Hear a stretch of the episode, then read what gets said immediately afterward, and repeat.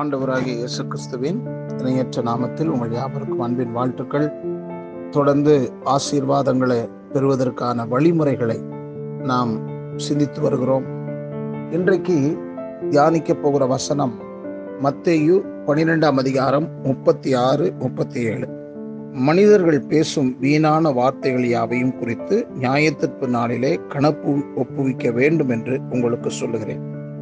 ஏனெனில் உன் வார்த்தைகளினாலே நீதிமான் என்று தீர்க்கப்படுவாய் அல்லது உன் வார்த்தைகளினாலே குற்றவாளி என்று தீர்க்கப்படுவாய் என்றார்.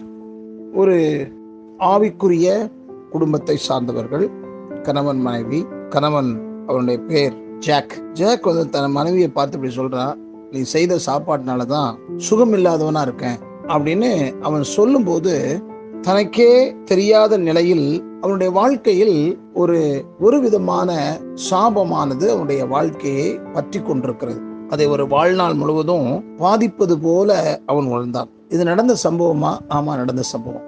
அதாவது சில நேரங்கள்ல நமக்கு நாமே எப்படி சாபமான வாழ்க்கைக்குள்ள போகிறோம் என்பதை இந்த சம்பவம் நமக்கு உதாரணமாக எடுத்துக்கொள்ளலாம் சில நேரங்களில் அறியாமலோ தெரியாமலோ இப்படிப்பட்ட சில வார்த்தைகளை நாம் பேசி விடுகிறோம் உலக பிரகாரமான மனிதர்களானாலும் ஆவிக்குரிய மனிதர்கள் இன்னும் அதிக விவேகத்தோடு இயேசு சொன்ன இந்த வார்த்தையை நீங்கள் நினைவு கூறுங்கள். நாம எப்படி இந்த வார்த்தைகள் நம்மை குற்றவாளியாக தீர்க்கிறது என்பதை நாம் புரிந்து கொள்வது நல்லது. கர்த்தராகிய இயேசு கிறிஸ்து பயனற்ற வார்த்தைகளை குறித்து இங்கு பேசுகிறார். இவைகள் முன் யோசனையின்றி வீணாய் பேசப்படுபவை.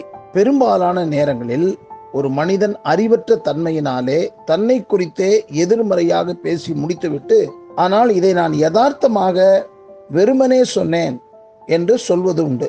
இருப்பினும் இப்படிப்பட்ட நிலையில் அர்த்தம் உணராது சொல்லப்பட்ட வார்த்தைகளை குறித்தே இயேசு நம்மை எச்சரிக்கிறார். அதை பேசியவர் அர்த்தத்தை உணராது பேசியிருக்கலாம் என்றாலும் அது ஒரு பேசிய வார்த்தைகளின் விளைவை குறைக்கவோ நீக்கவோ அது செய்வதில்லை. அதற்கு அவர் கணக்கு ஒப்புவிக்க வேண்டும் என்பதிலிருந்து அவர் விடுபடுவதில்லை என்பதை நாம் உணரலாம். நீதிமொழிகள் ஆறு ரெண்டுல வாசிக்கும் போது சாலமோன் தன்னுடைய அயலகத்தானுக்கு ஞானமற்ற நிலையில் பாதுகாப்பை கொடுக்க வாக்களித்த ஒருவனை பற்றி நீ உன் வாய் மொழிகளால் சிக்குண்டாய். உன் வாயின் வார்த்தைகளால் பிடிபட்டாய் என்று கூறுகிறார். அநேகர் தங்கள் வாயின் வார்த்தைகளினாலே பிடிபடுகிற எண்ணிலடங்கா வழிகளில் இது ஒரு உதாரணம் மாத்திரம்தான். நாம் உணராத நிலையிலே கூட இப்படிப்பட்ட வலையில் அகப்படக்கூடும்.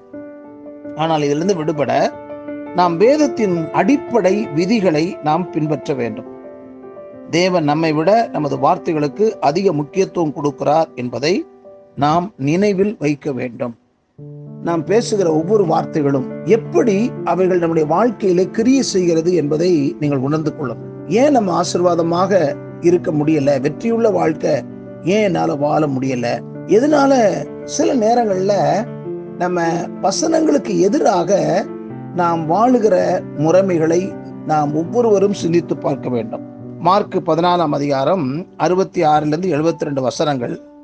பிரதான ஆசாரியன் பிரகாரத்தில் பேதர் மூன்று தடவைகள் தான் இயேசுவின் சீடன் என்பதை மறுதளிக்கிறான் மூன்றாம் முறை மறுதளிக்கும் போது அவன் சபிக்கவும் சத்தியம் பண்ணவும் தொடங்குகிறான். வேறு வார்த்தைகளை சொன்னால் தன் மேலேயே ஒரு சாபத்தை அவன் வரவழைத்துக் கொள்கிறான். பேதுரு இதை குறித்து உடனே மனம் கசந்த போதிலும் தன் வார்த்தைகளினால் உண்டான விளைவை சரியாக புரிந்து கொண்டானா என்பது சந்தேகம்தான். மூன்று நாட்களுக்கு பிறகு காலியான கல்லறைக்கு வந்த பெண்களை தேவதூதர்கள் பார்த்து நீங்கள் அவருடைய சீடருக்கும் பேதுருவிடத்திற்கும் போய் அவர் உங்களுக்கு முன்னே கலீலியாவுக்கு போகிறார் என்று அவர்களுக்கு சொல்லுங்கள்.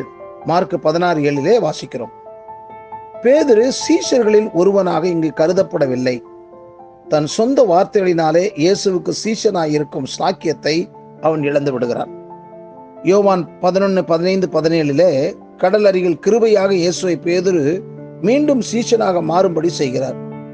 மூன்று தடவை பேதுரை பார்த்து நீ என்னை நேசிக்கிறாயா? அன்பாய் இருக்கிறாயா என கேட்டார். ஒவ்வொரு தடவையும் பேதுரு ஆம் என்று சொன்ன போதிலும் இயேசு இந்த கேள்வியை மூன்று முறை கேட்டதினால் அவன் துக்கமடைந்தான். பேதுரு அதற்கு முன்பு செய்த மறுதளிப்புகளை இப்படி செய்ததின் மூலம் இயேசு ரத்து செய்கிறார் என்பதை அவன் உணரவில்லை.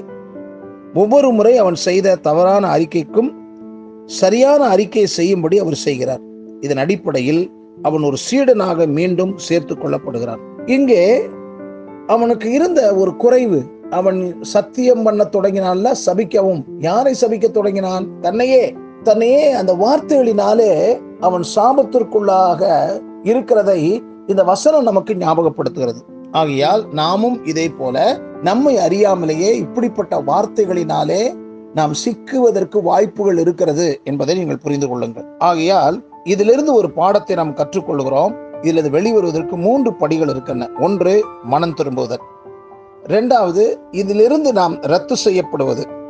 மூன்றாவது மாற்றி கூறுவது. முதலாவது நாம் தவறான அறிக்கையை செய்தோம் என்று ஏற்றுக்கொண்டு அதிலிருந்து மனம் திரும்ப வேண்டும். இரண்டாவதா நாம் கூறினதை முறித்து போட வேண்டும்.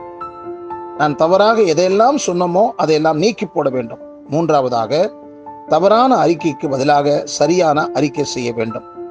விசுவாசத்தில் செய்யப்பட்ட இந்த மூன்று படிகளும் நம்மை வலையிலிருந்து இந்த ஆசீர்வாத குறைவிலிருந்து இந்த சாபத்திலிருந்து நம்மை விடுபட செய்யும். இதை சிந்தியுங்கள். இனி வரும் காலங்களிலே ஜாக்கிரதையாக பேசுங்கள். ஒவ்வொரு வார்த்தையும் கிருபையாய் நீங்கள் ஆசீர்வாதமான வார்த்தைகளை உச்சரியுங்கள். தேவன் உங்களுடைய வாழ்க்கையில் இருக்கிற எல்லா குறைவுகளையும் மாற்றி ஒரு விடுதலையை தருவாராக. ஆமேன்.